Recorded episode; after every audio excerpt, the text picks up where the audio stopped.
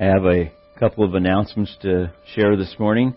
Uh, I already discussed the mask wearing and all of that, but uh, we want to uh, let you know that the daily breads for the next quarter are in. That's uh, September through November. They're out on the table there and on the table on the other side of that wall right there. So uh, feel free to uh, get one for yourself, and we have enough that if you would like to pick up one for somebody that's not here or a shut-in or something like that, feel free to take one maybe a friend or a coworker, and uh, feel free to, to do that as well.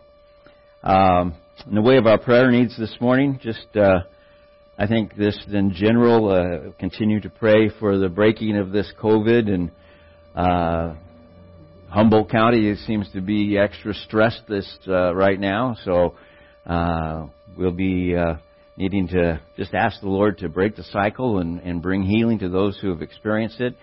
Uh, some of our uh, friends of, uh, I was thinking of Mason Lockwood and others are having lung complications, repercussions.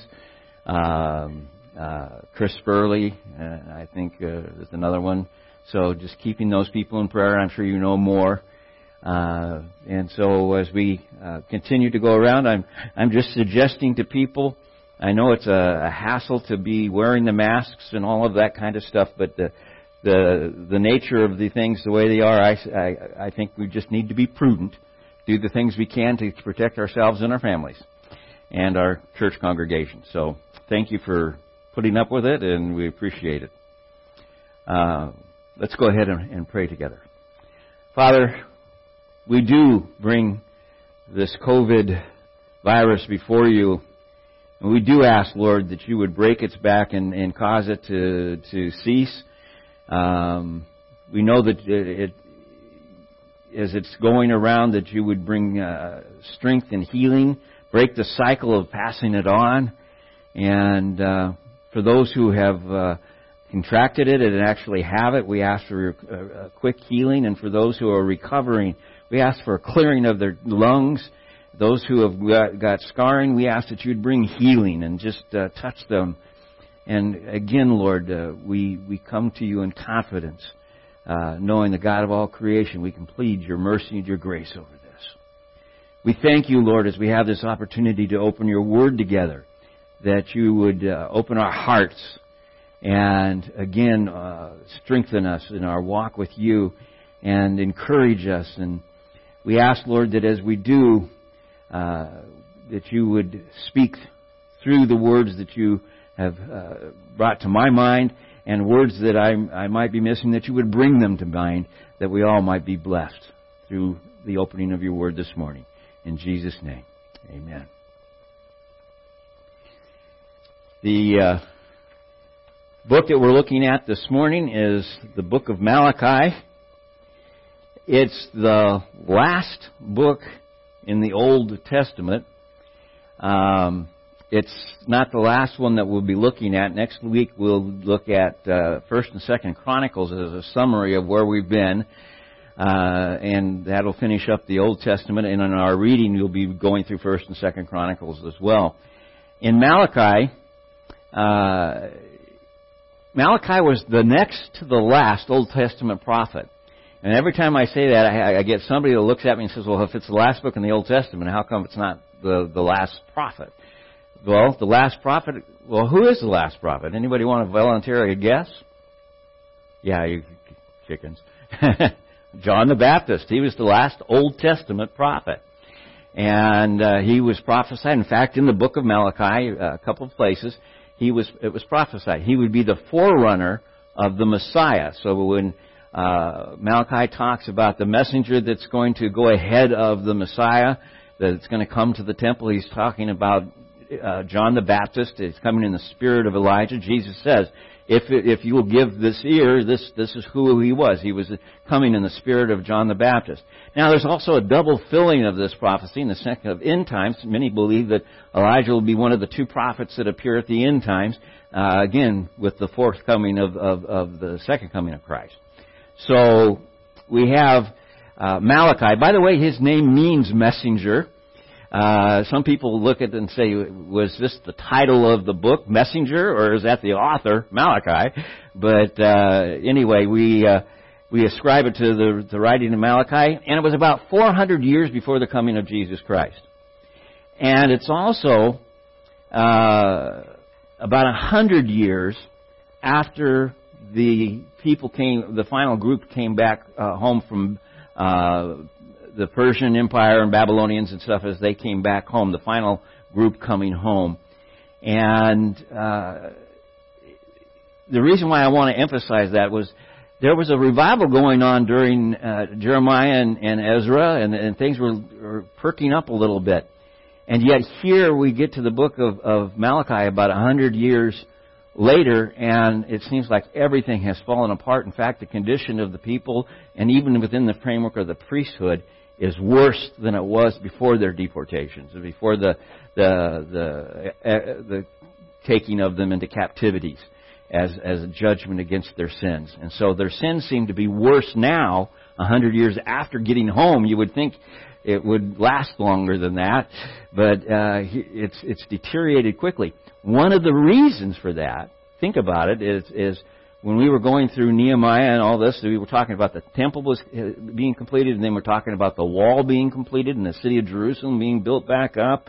And as we look at all of that, this is about a hundred years after that. Well, they, the people were confident that as the temple was restored and as the walls were restored and the gates were built and put back in place and all that, that Jesus would come. The Messiah would come. And he hadn't come yet. They became I would say despondent at, at best and and and very discouraged uh, in the sense of saying, well, why are we bothering doing all of this? Why do we bother keeping the law? Why do we bother doing it this way or that way? It doesn't matter. And so we have this overview of, of expectation of the Messiah, the disappointment that he hadn't come, and and so now they're returning to their old ways uh, and their old sins. And if you get into the the reading, you'll find it says talks about the priesthood bringing their offerings to the temple, and and and it says that uh, well, one of the terms used it is the polluted offerings. The priest bringing polluted offerings. Well, what that was was that instead of bringing their best in their offerings, they were literally bringing the worst. They were bringing sick animals, lame animals. The, the law called for lambs and, and, and offerings and, and, and sacrifices without blemishes. The best of your fruit offerings, the best of your grain offerings, the first fruits and this stuff. Instead, they were bringing polluted. And polluted means uh, in decay or could be the idea of even rotten. Uh, and that was what they were bringing. It showed a totally disregard for God's laws and the fact that God had delivered them and how many times God had delivered them. Uh, and, and so, uh, as the priesthood goes, then ultimately the people go the same direction and they become with, come along with the same attitude, the same kinds of offerings, keeping the best for themselves. There was an overall, starting with the priesthood again, but it filtered down through all of the people, an overall disregard for, for God's general rules of separation of the Hebrew people. You understand the purpose and the reason for the separation uh, was to preserve the lineage of Christ. God was keeping this uh, protected so that, that the lineage of Christ would be con- consistent through the Old Testament through Abraham and, and on down through David and and and all the, he the, the throne of David would even be protected as it was uh, both through Joseph and Mary's lineage. But the idea is, that God was was trying to keep this all together, and the people are are just they're not even caring at this point, and so they're they are going into mixed marriages uh, with non-Hebrew people. Uh, they're divorcing, the men were divorcing their, their wives, which was uh, uh, uh, an abomination uh, to God. And then the actual tithe, even that was being held back. you know, uh, the idea of the tithe in the Old Testament was you, you took together all that you had and you gave a tenth of it. And at that point, they, they were thinking, well, all I have left over is this. I'll give a tenth of that. And I recall even in in uh, New Testament uh, times, people ask, "Is the tithe required?" There's nowhere in the New Testament that says the tithe is required. It talks about giving and giving out of the wealth that God has blessed you with. So you could be giving less, you could be giving more. It's it was it's it's uh, an outpouring of uh, thankfulness and thanksgiving.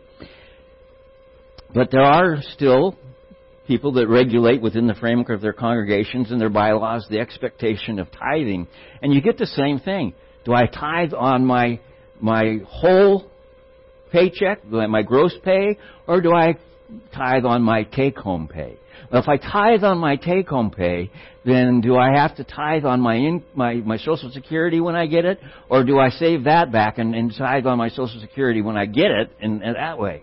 And and uh, you know all of these God, all He's looking for is, the, is, is for people to look at it, set up a standard of giving, and be faithful and consistent with it. And uh, they couldn't even do that.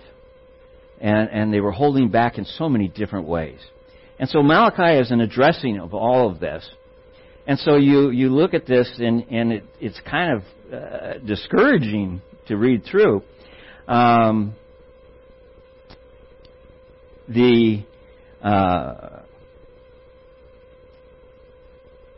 look at you know, just for instance chapter 3 I, I, I wrote down here uh, verses 13 uh, to the uh, I'll say 13 through 15 it says your words have been hard against me says the Lord but you say how have we spoken against you you have said it is vain to serve God. What is the profit of our keeping his charge or of walking as in mourning before the Lord of hosts and now we call the arrogant blessed. Evildoers not only prosper, but they, they put God to the test and they escape. In other words, they're looking at it and saying, well, God, I didn't do it. I didn't tithe. I didn't do it the way the, they said. And I'm standing here. There was no lightning. So that was almost became the incentive to, to, to keep going in the wrong direction. God didn't punish me, you know, for that. You, you said God is going to not bless me if I don't do it, and I'm I'm doing fine. So you have this this attitude building, and uh, it, it keeps going. Yet in the midst of this, there was a small faithful group. In fact, the very next few verses in chapter three address it. It says, "Then those who feared the Lord." Spoke with one another. And when it says feared the Lord, it doesn't mean stood in quaking, you know, but held the Lord in awe and honor and reverence. And, and it said, uh, the Lord paid attention and heard them, and a book of remembrance was written before him of those who feared the Lord and esteemed his name. And you, you think a book of remembrance is just like your names are written down in glory book. Uh, is that? And what this was was basically a a almost more of a metaphor uh, in the sense that the people would understand because coming out of the Persian cultures that they had all been living in for in some multiple generations, and the Babylonian culture, uh, that one of the things that the kings did. In fact, you'll recall that one king reading from the book of record. That's the equivalent of a book of remembrance. It's the same words basically used. And and so when something happened, you you that was positive, you wrote it down. And you recall Mordecai's name got book, written in the book of remembrance, but he never got his reward, and so, you know, that that's how that worked. Well, these people's names were written down in the book of remembrance. They would understand. God is, you know, this picture Micah is giving us is that God is is acknowledging that we're with Him, that He's honoring us, that He cares for us, He's remembering us. And so uh, it says, A book of remembrance was written down before the Lord of those who feared the Lord and esteemed his name. They shall be mine, says the Lord of hosts, in the day when I make up my treasured possession, and I will spare them as a man spares his son who serves him. Uh, it's and, and so you get that that picture of within the midst of it, there's always seems to be a remnant of faithful people that God is able to look to hold up as an example of the way things should be and be able to bless them as well. The last chapter of, of, of Malachi, chapter 4, uh, I think you'd have to just say is on the focus of, of the coming of the Lord uh, in, the, in His second coming. The day of the Lord is the second coming of, of, of Christ. And so when you see the day like that, it's, it's the, the emphasis is He is coming, and it's a guarantee. It's going to happen. He has done this. He will do this. And uh, Malachi ends with a almost on a sad note. Uh, talks about the the, the the uh, positive note, it says that the, when the Lord comes, it says the, the hearts of the fathers will be turned to their children, and the hearts of the children to their fathers, which is a good thing. Lest I come and strike the land. In other words, this better. This is the way it should be. Lest I come and strike the land uh, with a decree of utter destruction. And this word "decree of utter destruction" is actually one word uh, in in the Hebrew, and it's a curse. In other words, if God, it says, unless I have to come with a curse, a judgment. And I think it's interesting. The last word of the Old Testament literally is curse. In the last book of the Old Testament, just a couple of verses before the last verse, in Revelation chapter 22, verse 3, there shall be no more curse. And, and I just, just a little side note, one of those things you throw out and, and, and you can go with it and, and think what you will out of it. Um, there's some key verses that I'd like to, just a couple of them that I wanted to be sure I shared this morning. The first one is out of chapter 1, uh, verse 6. This is God speaking. He says, A son honors his father, and a servant his master. If then I am a master, and I am a father, where is my honor? And if I am a master, where is my fear or the awe that should be coming with this? Says the Lord of hosts to you, O priest who despise my name. In other words, where's the honor that should be coming my way? If I'm a, if the Father, why are you not honoring me? If I am your master, why are you not serving me? So that kind of sets the stage as you go through the book, uh, the small book of, of Malachi. And uh, in chapter 3, uh, verses 6 through 7, it says, For I, the Lord, do not change. Therefore, you, O children of Jacob, are not consumed. The Lord says, I do not change. What he's saying is, I made a promise to Abraham. I will keep it. You're not going to be consumed. You're not going to be eliminated. There will always be somebody coming out of your lineages to to do what? To serve the promises that God has made, ultimately ending in, in the coming of Jesus Christ. O children of Jacob, you are not consumed. From the days of your fathers you have turned aside from my statutes and have not kept them. And then this, this very key phrase, return to me and I will return to you, says the Lord of hosts. There is a promise. Just come to me, and as much as you come to me, I can come to you.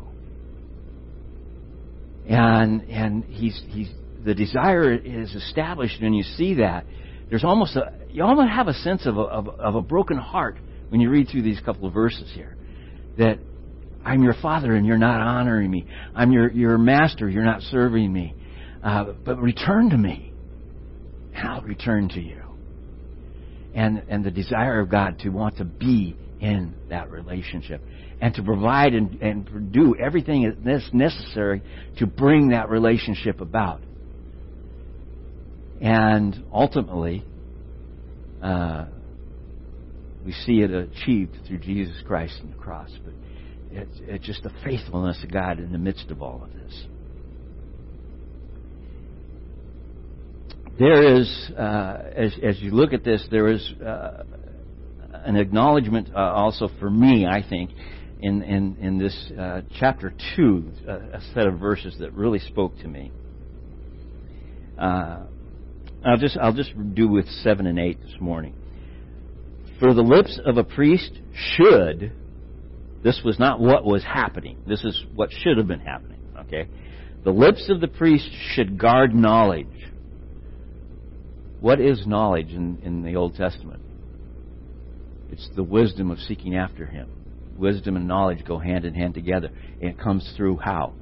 Studying the Word, okay? So, uh, the, the priest's responsibility was to guard the Word of God, to, to protect it. And instead they were, were, were blaspheming it. Um, and he says, and people should seek instruction from his mouth. People should be coming to the priesthood from instructions. Well, the instructions they were getting were negative in the sense of, of, of, well, we'll just do what the priests are doing. We won't even look at them for teaching. If they're going to do this, we can do this. And so they should seek instruction from his mouth, for he is the messenger of the Lord of hosts, the Lord God Jehovah. He is the messenger. The responsibility of the priest was to be the messenger of Jehovah God. But you have turned aside from the way. You have, have caused many to stumble by your instruction. You have corrupted the covenant of Levi, says the Lord of hosts. And so I make you despised and abased before all the people, inasmuch as you do not keep my ways, but show particularly in your uh, particular, uh, partiality, excuse me, in your instruction. This verse verse 7 really struck me in the sense of looking at the idea of a priesthood because according to 1 Peter chapter 2, what is the priesthood within the kingdom of God today? Us. All believers. Look quickly at 1 Peter chapter 2.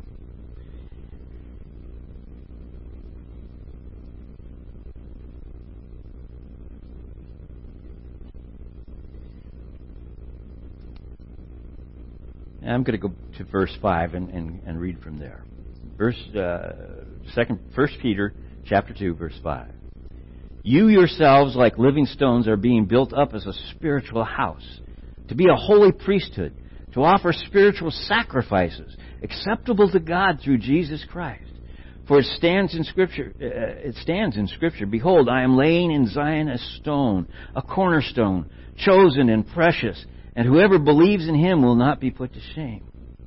So the honor is for you who believe, but for those who do not believe, the stone will be the builders will will that the builders rejected has become the cornerstone, and a stone of stumbling and a rock of offense. They stumble because they disobey the word as they were destined to. Then these key verses here.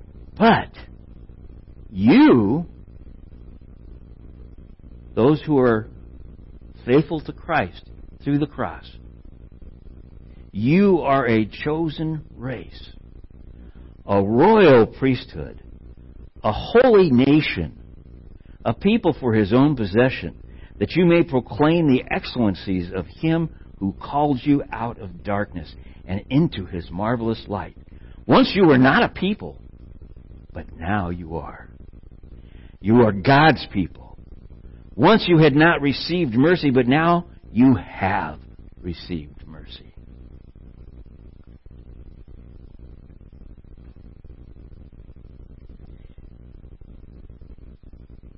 In Micah, I mean in Malachi, in, in chapter 2, verse 7, we're, we're told the priests are to uh, guard the knowledge of God. Our responsibility is to do the same as the priesthood of believers a royal priesthood. We are to God the word of guard the word of God. How and, and we're to put it into our heart that it guide, uh, guides our path and guards us, guards our heart, guards our mind. We should see, you know, we are people who uh, newer uh, newer Christians should be seeking instruction from what older Christians, mature Christians. There's other places in scriptures that talk about that. And then the key to this is that we are the messenger of the Lord of hosts. We are to be, and how many times have you heard this maybe in revivals and, and evangelistic meetings? We may be the only Christ someone ever sees. and that, that we need to go out and be that in the community. Peter says it this way we're, the, we're a chosen people. Ephesians chapter 1, Paul puts it, we are a predestined people, chosen before the foundation of the earth. Again, Peter, we are a royal priesthood that brings our sacrifices. What are the sacrifices that we bring? Think about it, uh, uh, what you know of, of, of Scripture and, and uh, sacrifices that we bring. I, the first one that came to my mind was Romans chapter 12. It says, I appeal to you, therefore, brothers, Paul uh, writing here, by the mercies of God, to present your bodies as a living sacrifice, holy and acceptable to God, which is your spiritual worship. So we're to bring in worship and to bring our sacrifice. By the way, how do you bring your sacrifice holy before God? Through the blood of Christ. There is no other way. Do not be conformed to this world. These are good words for us today, just as they were words coming out of out of, of, of Malachi's mouth uh, for the people there. You're, you're becoming like the world, and, and the condemnation that went with that. Do not be conformed to this world. And think about it. This is Paul writing in the, in the first century. That was a problem then. It's a problem uh, all the way through. It's a problem today. Be transformed and the word transformed here is the word metamorphosis. You understand the picture of a metamorphosis. We have a, couple of key examples normally used for this word in nature. One is the caterpillar to a butterfly, the other one is a tadpole to a frog. But the idea is, is to be changed. And Jesus says, and then Paul repeats, we are a new creature. We are created new. Paul says we're a new creature in Christ. We've been transformed by the renewing of our mind, that by testing you may discern what the will of God, what is good and acceptable and perfect. How do we do all of that? By being in His Word and, and allowing His Word to become an intricate part of the way we think. We're a royal priesthood. We bring our sacrifices. Uh, we bring our offerings. I think in Hebrews chapter 13 it talks about uh, we bring our sacrifice of praise or our worship or praise. Uh, we bring our good works to the throne as an offering. Not because we earn anything, but because we get to honor God. He's allowed us to be this people. You know, we weren't that way before. Remember what it said in, in, in, in 2 Peter chapter 2. It says, you once weren't these people. You weren't, you weren't saved at one point, but now you are. And so we approach the throne of God, not to earn, but in response to what He has done. The, the, the, the, the, time of the Old Testament, even in the time of Jesus, the Pharisees and, and, and the way they were presenting the priesthood, the scribes, the way they were presenting things at the offering had, had not really matured other than the fact that they were being legal about it again. But even in that, they were being corrupt because they were saying, I have earned. They couldn't get it through their, their minds that you can't earn the blessings of God. It's a changed heart. They would bring their, their offerings, and, and Jesus said, You'll tithe dill and cumin, but then you'll go out and, and, and take usury, uh, excess uh, uh, interest on a loan uh, from a poor person. He says it's inconsistent. We're to bring ourselves before the Lord a sacrifice of praise and worship and a thanksgiving. He says that we're a holy nation. Peter says we're, we're a holy nation. The word holy here is to be set apart. We were to be and are to be a unique people. Just as the Hebrew people were to be a unique people of God in their time, we are the church are to be a unique people, separate. People are to look at us, and, and ultimately, I think of, of, of 1 Peter chapter 3, verse 15, that says, you know, people are going to see the way you are, and, and they're going to wonder, how come you do things this way, or you talk this way, or, you know, you speak this way, or we don't hear you do this, or we don't see you do that. What's what's different? Why aren't why why don't you go along with the norm in this or that? And P- Peter says that's your opportunity. They've opened the door. I, because of my relationship with Jesus Christ. You might not ever get a chance to say anything more than that to that person. But that will come back. I know it did for me.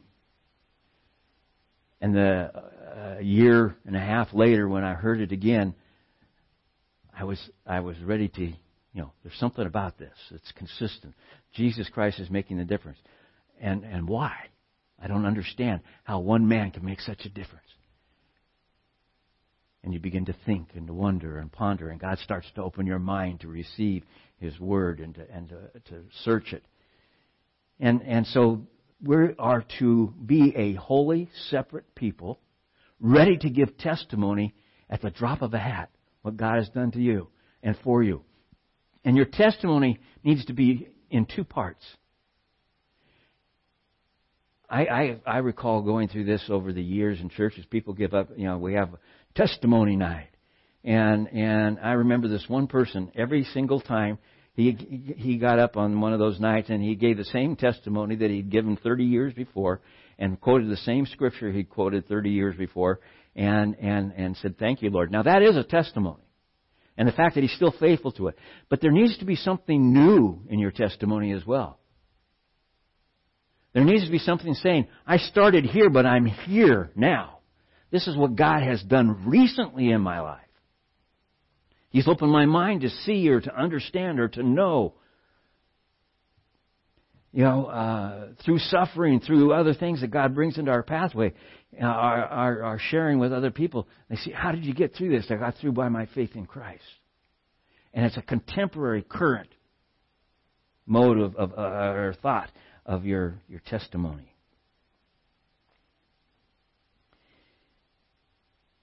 We are to proclaim, to declare, to teach. It says, the excellencies of Him who called you out of darkness. The excellencies, the, the, the great things that God has done. What it's, it's and, and, and into His marvelous light. The whole picture there is the, is the nutshell of the, of, of the gospel.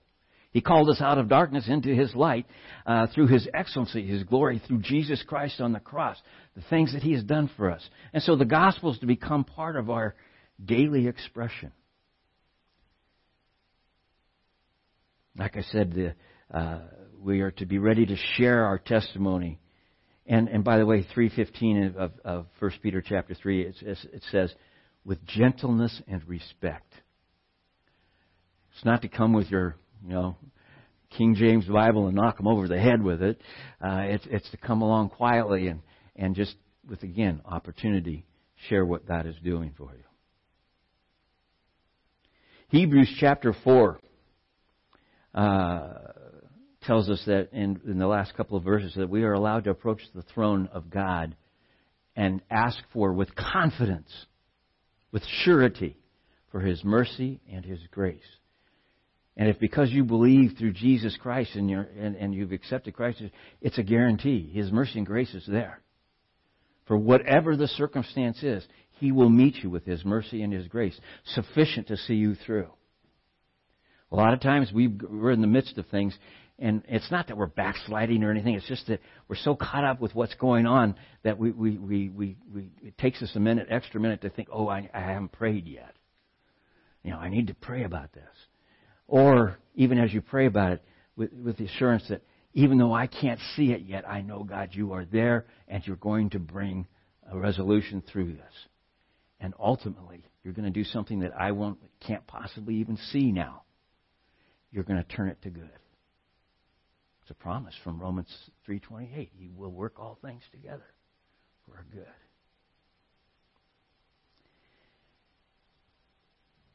I was looking at this and, and I was thinking, how can I run through Malachi like this and and and uh, and and sum it up and and I, I, I realized that it's been summed up for me in the Westminster Confession. What is the purpose of man? To enjoy God forever. Well, first, the chief end of man is to glorify God and enjoy God forever. We tend to put that in the other way around. We want to enjoy all the benefits of being God and then, oh yeah, on Sunday morning give Him glory. I want to suggest to you that the glorify Him should be on our mouth when we wake up, when we go to bed, and through the day. And on Sunday, we come to encourage each other with that and lift Him up. Westminster Profession of Faith says, a confession of faith says, the chief end of man is to glorify God and enjoy Him forever. Uh, not when it's, you know, just convenient, but even in inconvenience, even in difficult times.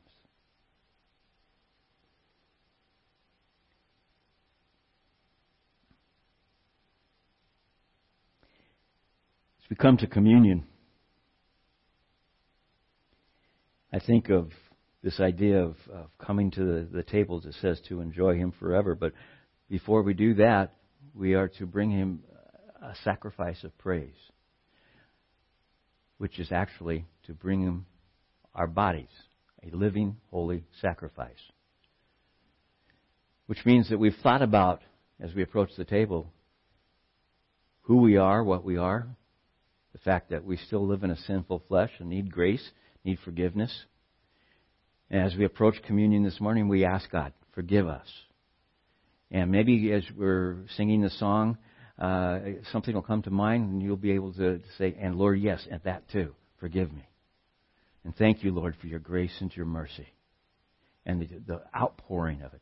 And this idea of God outpouring His grace and His mercy on is the idea of more than enough. It says He has abundantly poured it out, which means more than enough. And so we come to the table of, of, of, of the communion with thanksgiving in our hearts, worship in our hearts, and a sacrifice, giving ourselves to Him physically and in worship and praise.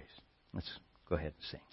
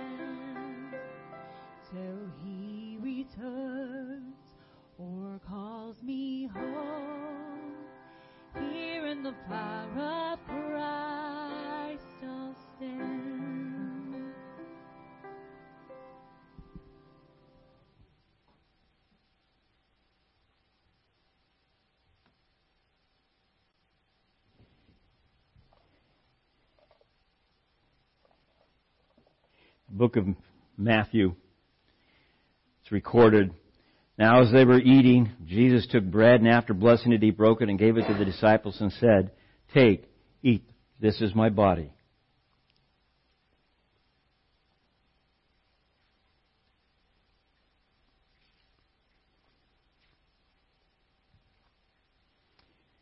He then took the cup, and when he had given thanks, he gave it to them, saying, Drink it, all of you.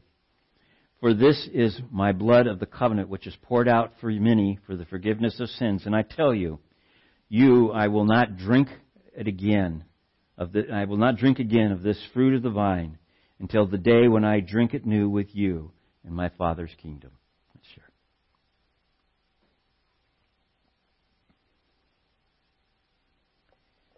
Lord, as we share these emblems together, we just stand amazed that the God of all creation emptied himself and became flesh. The bread representing your flesh, not just uh, on the cross, but even as a babe in Christ, babe in the, in the manger. You came as a, as a man. You came in the flesh. You emptied yourself. But not only to come as a man, but a servant of men, even to the point of dying on the cross. But as you make it clear here, there's a time when we will celebrate it again. We also celebrate the resurrection then. The reality that you arose from the grave, conquered death.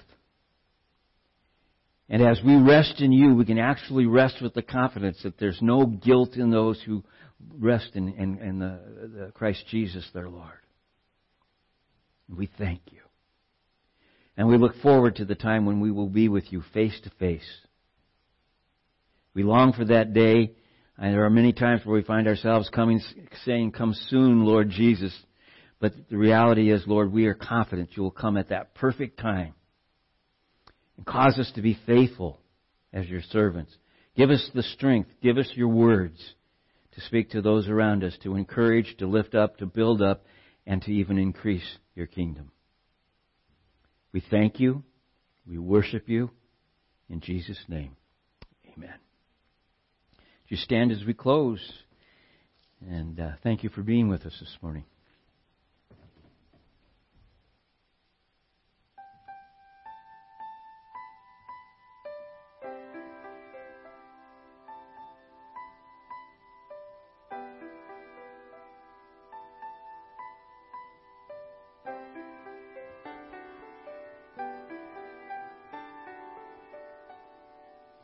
Rainbow rises, we wait upon the Lord. We will wait upon the Lord. We will wait upon the Lord. Strength will rises, we wait upon the Lord.